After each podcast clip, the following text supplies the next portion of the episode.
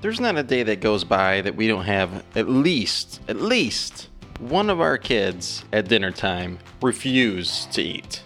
That's okay, I get it. We have our rules. You don't have to eat, but you have to at least sit with us for a little bit and we talk about our favorite parts of the day. Now, it makes us really happy, my wife and I, when our kids eat the meal, because sometimes I get a little concerned they're getting malnourished. I swear, they can go a long time without eating if their only option is something healthy to eat. Now, if they were looking to please us, and sometimes they are, they would just polish off their plates because we give huge praises for that. And if you eat everything, they already kind of know that you get dessert. And if we don't have anything prepared, we'll figure it out because that is an accomplishment and it really pleases us when they do it. But most of the time, they don't care if they please us or not. And it gets me thinking what are we really living for and who are we living to please? Because as I read through First Chronicles chapters 13 and 14, if you're following along in the Bible reading plan that we have, one of the major things that sticks out to me about David is the way he lives to please not himself, but to make sure that he's pleasing the Father. He's considering moving the ark here in chapter 13, and he goes before the Israelites, and he says, If it's here, I'm going to read it. Verse 2 of chapter 13 says, He then said to the whole assembly of Israel, If it seems good to you, and if it is the will of the Lord our God.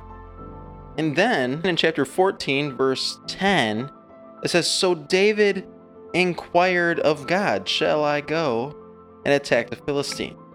And then in verse 14 of chapter 14, it says, So David inquired of God again, and God answered him. In verse 16, so David did as God commanded him. I'm sure this is going to be a common theme as we read through First Chronicles, but it, man, it sure does stand out to me that over and over and over again, he is saying things like, if it's not God's will, then we're not going to do it. And then we see him inquire to God. He goes to God and he goes to God and he goes to God and he goes to ask God.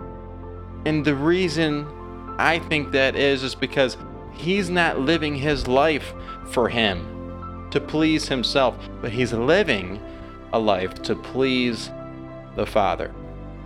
What a great example for us all, and just a reminder of the way we were meant to live.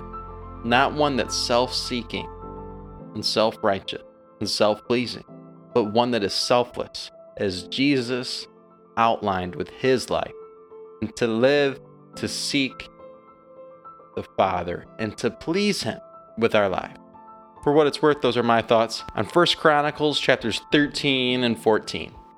Hope you're encouraged today, but even more so, I hope that you're getting into the Word of God yourself and making God a priority again in your life.